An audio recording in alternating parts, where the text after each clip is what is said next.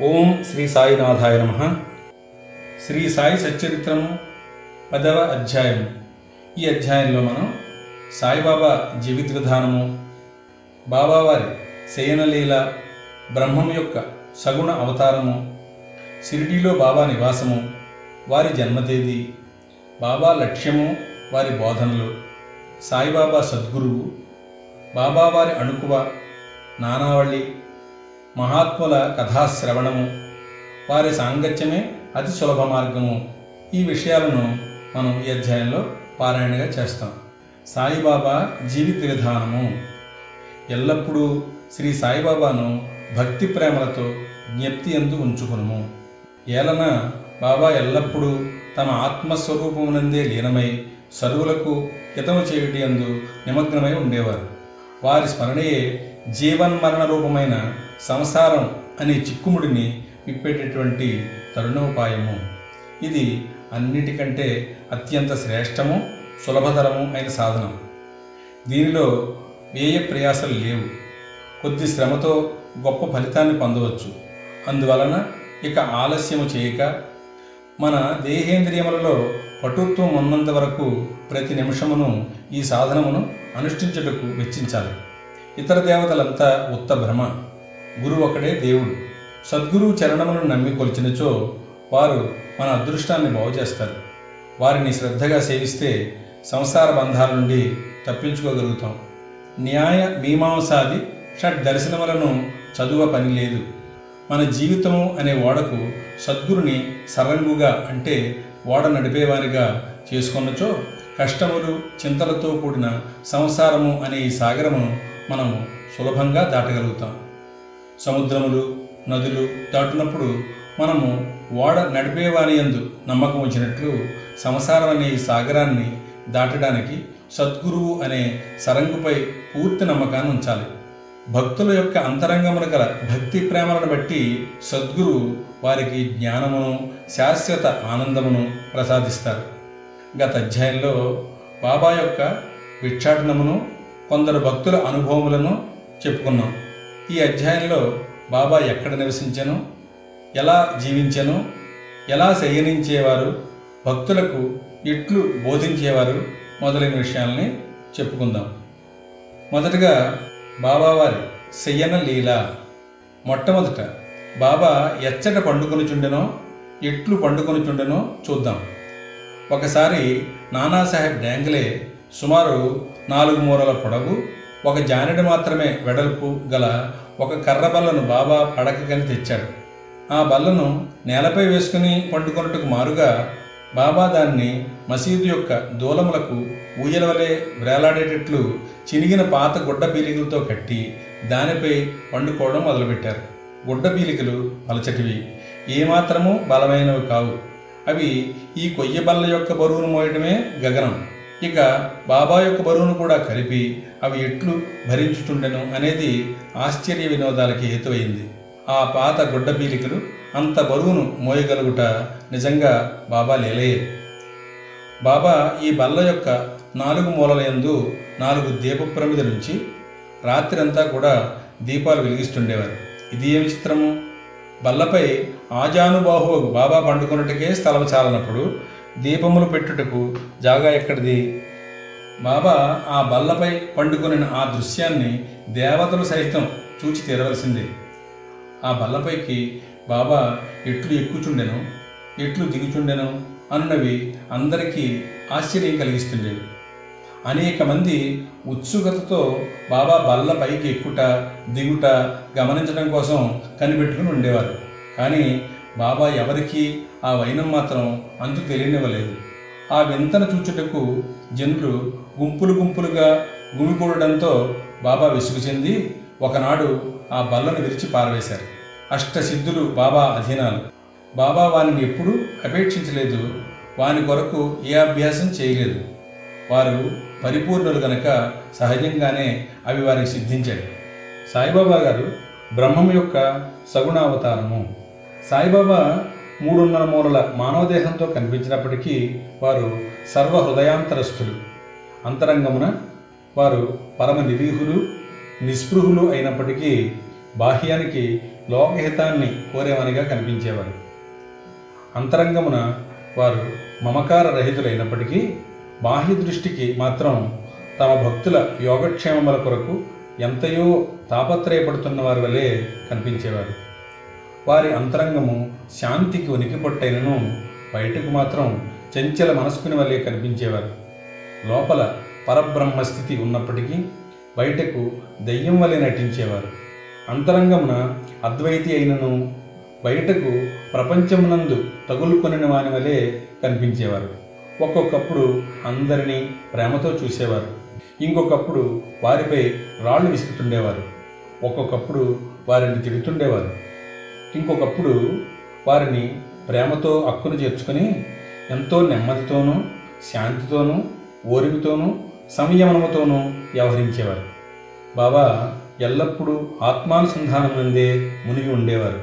భక్తులపై కారుణ్యాన్ని చూపుచుండేవారు. వారెల్లప్పుడూ ఒకే ఆసనమందు స్థిరముగా ఉండేవారు. వారెక్కడకు ప్రయాణాలు చేసేవారు కాదు. చిన్న చేతికర్ర అనగా సటక. ఇదియే వారు సదాధరించడి దండము. చింతారహితులై ఎప్పుడూ శాంతంగా ఉండేవారు. సిరి సంపదలను కానీ కీర్తి ప్రతిష్టలను కానీ లక్ష్యపెట్టగా భిక్షాటనముచే నిరాడంబరులై జీవించేవారు. అట్టి పావన జీవనుడు శ్రీ సాయిబాబా. ఎల్లప్పుడూ బాబా అల్లా మాలిక్ అల్లా మాలిక్ అంటే భగవంతుడే యజమాని అని అంటుండేవారు. భక్తుల యందు అవిచ్ఛిన్నమైన పరిపూర్ణ ప్రేమ అనురాగాలను కలిగి ఉండేవారు. ఆత్మజ్ఞానమునకు ఆయన గని దివ్యానందానికి వారు ఉనికిపట్టు. సాయిబాబా యొక్క దివ్య స్వరూపము అట్టిది. ఆద్యంతములు లేనట్టిది. అక్షయమైనట్టిది. భేదరహితమైనట్టిది. విశ్వమంతయు ఆవరించినట్టిది అయిన ఆ పరబ్రహ్మ తత్వమే సాయిబాబాగా అవతరించింది. ఎంతో పుణ్యం చేసుకున్న అదృష్టవంతులు మాత్రమే ఆ నిధిని పొందగలిగారు. గ్రహించగలిగారు. సాయిబాబా యొక్క నిజతత్వమును గ్రహించలేక వారిని ఒక సామాన్య మానవునిగా ఎంచిన వారు నిజముగా దురదృష్టవంతులు. షిరిడీలో బాబా నివాసము వారి జన్మ తేదీ బాబా యొక్క తల్లిదండ్రుల గురించి కానీ వారి సరియైన జన్మ తేదీ కానీ ఎవరికీ తెలియదు. వారు షిరిడీలో ఉండిన కాలాన్ని బట్టి దానిని సుమారుగా నిశ్చయించవచ్చు. బాబా పదహారు ఏండ్ల ప్రాయంలో షిరిడీ వచ్చి మూడు సంవత్సరాలు అక్కడ ఉన్నారు. హఠాత్తుగా అక్కడ నుండి అదృశ్యులై కొంతకాలం పిమ్మట నైజాం రాజ్యంలోని ఔరంగాబాదుకు సమీపంలో కనిపించారు. ఇరవై సంవత్సరాల ప్రాయంలో చాందు పాటిల్ పెండ్లి గుంపుతో కలిసి షిరిడీ చేరారు. అప్పటి నుండి అరవై సంవత్సరాలు వారు షిరిడీని వదలక అక్కడే ఉండి పంతొమ్మిది వందల పద్దెనిమిదవ సంవత్సరంలో మహాసమాధి చెందారు. దీనిని బట్టి బాబా సుమారు పద్దెనిమిది వందల ముప్పై ఎనిమిదవ సంవత్సర ప్రాంతంలో జన్మించి ఉంటారు అని భావించవచ్చు. బాబా లక్ష్యము వారి బోధలు. పదిహేడవ శతాబ్దంలో అంటే సుమారు పదహారు వందల ఎనిమిది పదహారు వందల ఎనభై ఒకటి సంవత్సరాల మధ్య రామదాసు అనే యోగి పొంగోడు ఉండేవాడు. గోబ్రాహ్మణులను మహమ్మదీయుల నుండి రక్షించు లక్ష్యమును వారు చక్కగా నిర్వర్తించారు. వారు గతించిన రెండు వందల సంవత్సరాల పిమ్మట హిందువులకు మహమ్మదీయులకు తిరిగి వైరం ప్రబలింది. వారి మధ్య సమైక్య భావాన్ని నెలకొల్పడం కోసమే సాయిబాబా అవతరించారు. ఎల్లప్పుడూ వారు చెప్పే హితవు హిందువుల దైవమగు శ్రీరాముడును మహమ్మదీయుల దైవమగు రహీమును ఒక్కరే. వారిరువురి మధ్య ఏమీ భేదము లేదు. అయినప్పుడు వారి భక్తులు వారిలో వారు కలహమాడుడు ఎందులకు? ఓ అజ్ఞానులారా చేతులు చేతులు కలిపి రెండు జాతులను కలిసిమెలిసి ఉండండి. బుద్ధితో ప్రవర్తించండి. జాతీయ ఐకమత్యమును సమకూర్చండి. వివాదం వల్ల కానీ ఘర్షణ వల్ల కానీ ప్రయోజనం లేదు. అందుచే వివాదము విడువుడు ఇతరులతో పోటీ పడకుడు మీ యొక్క వృద్ధిని మేరును చూసుకొనుడు. భగవంతుడు నిమ్ము రక్షించును. యోగము త్యాగము తపస్సు జ్ఞానము మోక్షమునకు మార్గములు. వీనిలో ఏదైనా అవలంబించి మోక్షమును సంపాదించనిచో మీ జీవితము వ్యర్థము. ఎవరైనా మీకు కీడు చేస్తే ప్రతి అపకారం మాత్రం చేయకండి. ఇతరుల కొరకు మీరేమైనా చేయగలిగినచో ఎల్లప్పుడూ మేలు మాత్రమే చేయండి. సంగ్రహంగా ఇదియే బాబా యొక్క ప్రబోధము? ఇది ఇహపర సాధనము. సాయిబాబా సద్గురు గురువులమని చెప్పుకొని తిరిగేవారు అనేకులు ఉంటారు వారు ఇంటింటికి తిరుగుతూ వీణ చిరతలు చేతపట్టుకుని ఆధ్యాత్మిక ఆడంబరాన్ని చాటుతారు. శిష్యుల యొక్క చివరిలో మంత్రాలను ఊది వారి నుండి ధనాన్ని లాగుతారు. పవిత్ర మార్గమును మతమును బోధిస్తామని చెప్తారు. కానీ మతం అనగానేమో వారికే తెలియదు స్వయముగా వారు అపవిత్రులు. సాయిబాబా తన గొప్పతనమును ఎన్నడూ ప్రదర్శించాలి అని అనుకోలేదు. వారికి దేహాభిమానం ఏమాత్రమూ లేదు. కానీ భక్తుల యందు మాత్రం మిక్కిలి ప్రేమ. నియత గురువులని అనియత గురువులు అని గురువులు రెండు విధాలు. నియత గురువులు అనగా నియమింపబడిన వారు అనియత గురువులు అనగా సమయానుకూలంగా వచ్చి ఏదైనా సలహానిచ్చి మన అంతరంగముననున్న సుగుణమును వృద్ధి చేసి మోక్ష మార్గాన్ని త్రొక్కేటట్లు చేస్తారు.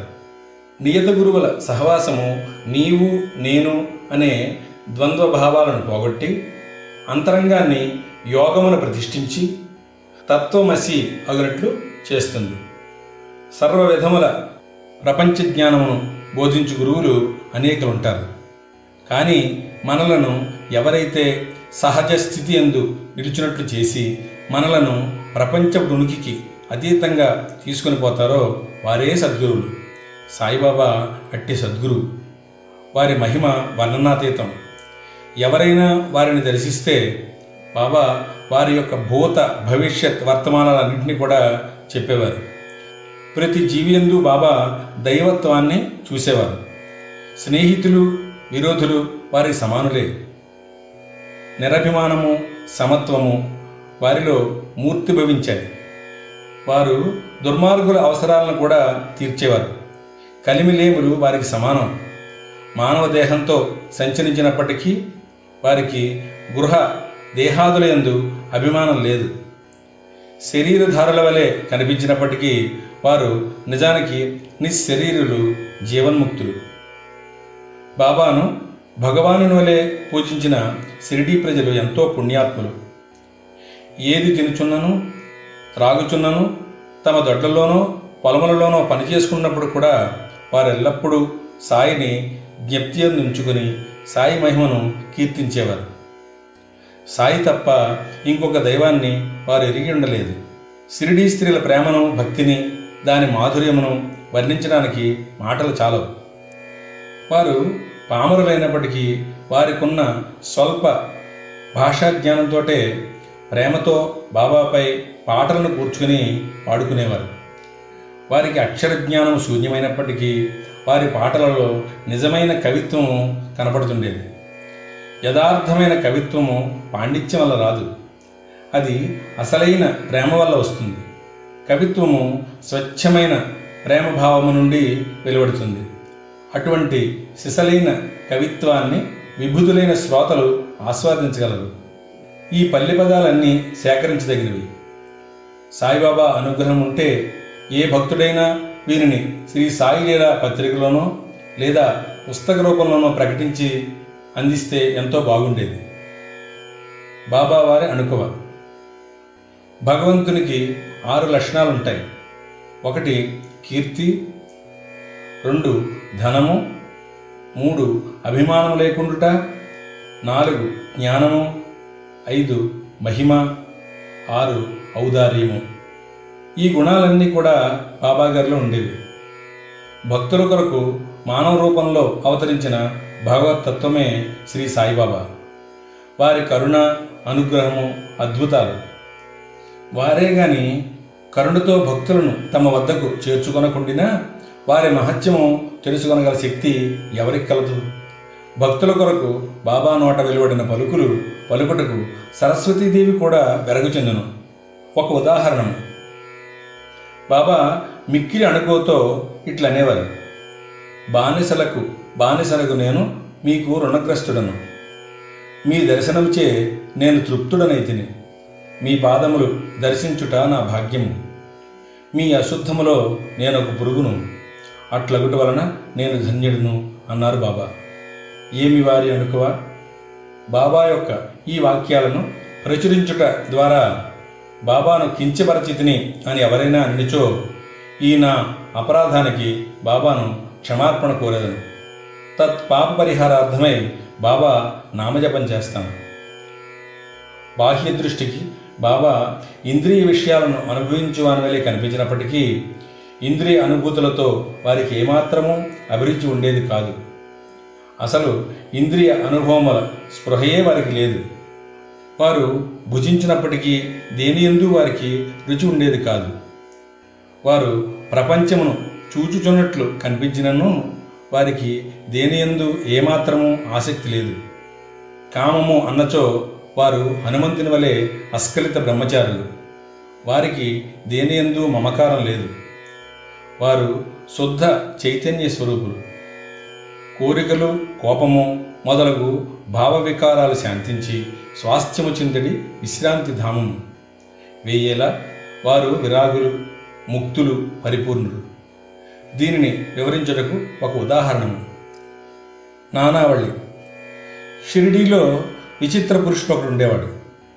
అతని పేరు నానావళి. అతడు బాబా విషయాలను పనులను చక్కపెడుతుండేవాడు ఒకనాడు అతడు బాబా వద్దకు పోయి బాబాను వారి గద్దె అంటే వారు కూర్చున్న ఆసనము నుండి లేవవలసిందని దానిపై తాను కూర్చోవాలని తనకు బుద్ధి పుట్టిందని అన్నాడు. వెంటనే బాబా లేచి గద్దెను ఖాళీ చేశాడు. నానావళి దానిపై కొంతసేపు కూర్చుని లేచి బాబాను తిరిగి మళ్ళీ కూర్చోమని చెప్పాడు. బాబా తన గద్దెపై కూర్చున్నారు. నానావళి బాబా పాదాలకు సాష్టాంగ నమస్కారం చేసి వెళ్ళిపోయాడు. తన గద్దె మీద నుండి దిగి పొమ్మనిను దానిపై ఇంకొకరు కూర్చునను బాబా ఎట్టి అసంతుష్టి వెలువచ్చలేదు బాబాను నానావళి ఎంతగా ప్రేమించేవాడో తెలియాలంటే అతడు బాబా మహాసమాధి చెందిన పదమూడవ నాడు దేహత్యాగాన్ని చేశాడు. మహాత్ముల కథాశ్రవణము వారి సాంగత్యమే అతి సులభ మార్గము. సాయిబాబా సామాన్య మానవుని వలె నటించినప్పటికీ వారి చర్యలను బట్టి వారు అసాధారణ బుద్ధి కుశలతలు కలవారు అని తెలిసేది. వారు చేసేదంతా కూడా తమ భక్తుల మేలు కొరకే. వారు ఆసనములు కానీ యోగాభ్యాసములు కానీ మంత్రోపదేశములు కానీ తమ భక్తులకు ఉపదేశించలేదు. తెలివితేటలను పక్కకు పెట్టి సాయి సాయి అను నామమును మాత్రము జ్ఞప్తియందు ఉంచుకోమని చెప్పేవారు. అట్లు చేస్తే వారు సర్వబంధాల నుండి విముక్తులై స్వాతంత్రం పొందెదరు అని కూడా బాబా చెప్పేవారు. పంచాగ్నుల నడుమ కూర్చునుట యాగములు చేయుట మంత్రజపము చేయుట అష్టాంగ యోగములు మొదలైనవి బ్రాహ్మణులకే వీలుపడేవి. తక్కిన వర్ణాల వారికి అవి ఉపయుక్తాలు కావు. ఆలోచించుటే మనసు యొక్క పని. అది ఆలోచించకుండా ఒక్క నిమిషమైనా ఉండలేదు. దానికి ఏదైనా ఇంద్రియ విషయం జప్తికి తెస్తే దానినే చింతిస్తూ ఉంటుంది. గురువును జప్తికి తెస్తే గురువునే చింతిస్తూ ఉంటుంది. మీరు సాయిబాబా యొక్క గొప్పతనమును వైభవమును శ్రద్ధగా విన్నారు. ఇదియే వారిని జ్ఞప్తియందు ఉంచుకొనుటకు సహజమైన మార్గము. ఇదియే వారి పూజయు కీర్తనయు. మహాత్ముల కథలను వినుట అనేది పైన చెప్పిన ఇతర సాధనాల వలె కష్టమైనది కాదు. ఇది మిక్కిలి సులభ సాధ్యమైనది. వారి కథలు సంసారం నందు గల భయములన్నిటినీ పారద్రోలి పారమార్థిక మార్గానికి తీసుకుని పోతాయి. కాబట్టి మహాత్ముల చరిత్రలను శ్రవణము చేయుడు. వానినే మననం చేయుడు. వానిలోని సారాంశమును జీర్ణించుకొనుడు.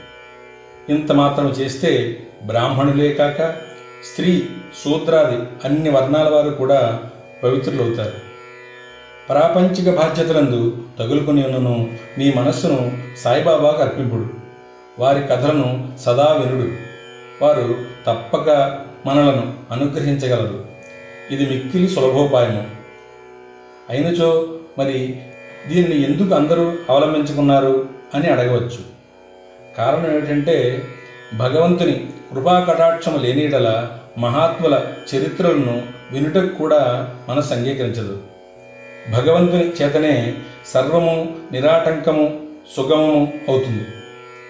మహాత్ముల కథలు వినుట అంటే వారి సాంగత్యం చేయుటే. మహాత్ముల సాంగత్యం చేత కలిగే ప్రాముఖ్యం చాలా గొప్పది. అది మన అహంకారాన్ని దేహాభిమానాన్ని నశింపజేస్తుంది. చావు పుట్టుకలనే బంధాలను కూడా నశింపజేస్తుంది. హృదయ గ్రంథులను తగిగొడుతుంది. తుదకు శుద్ధ చైతన్య రూపుడకు భగవంతుని సాన్నిధ్యానికి తీసుకుని పోతుంది. విషయ వ్యామోహముల యందు మనకు గల అభిమానాన్ని తగ్గించి ప్రాపంచిక కష్టసుఖములందు విరక్తి కలగజేసి పారమార్థిక మార్గానికి నడుపుతుంది. మీకు భగవన్నామ స్మరణము పూజ భక్తి వంటి ఇతర సాధనాలు ఏవీ లేకపోయినను కేవలం హృదయపూర్వకంగా మహాత్ములను ఆశ్రయిస్తే చాలు. వారు మనలను భవసాగర్ నుండి తరింపజేస్తారు. మహాత్ములు అందుకొరకే అవతరిస్తారు. ప్రపంచ పాపములను తొలగజేయనట్టి గంగా గోదావరి కృష్ణ కావేరి మొన్నగు పవిత్ర నదులు కూడా మహాత్ములు వచ్చి తమ నీటిలో స్నానం చేసి తమను పావనం చేయాలి అని వాంఛిస్తూ ఉంటాయి. మహాత్ముల మహిమ అట్టిది.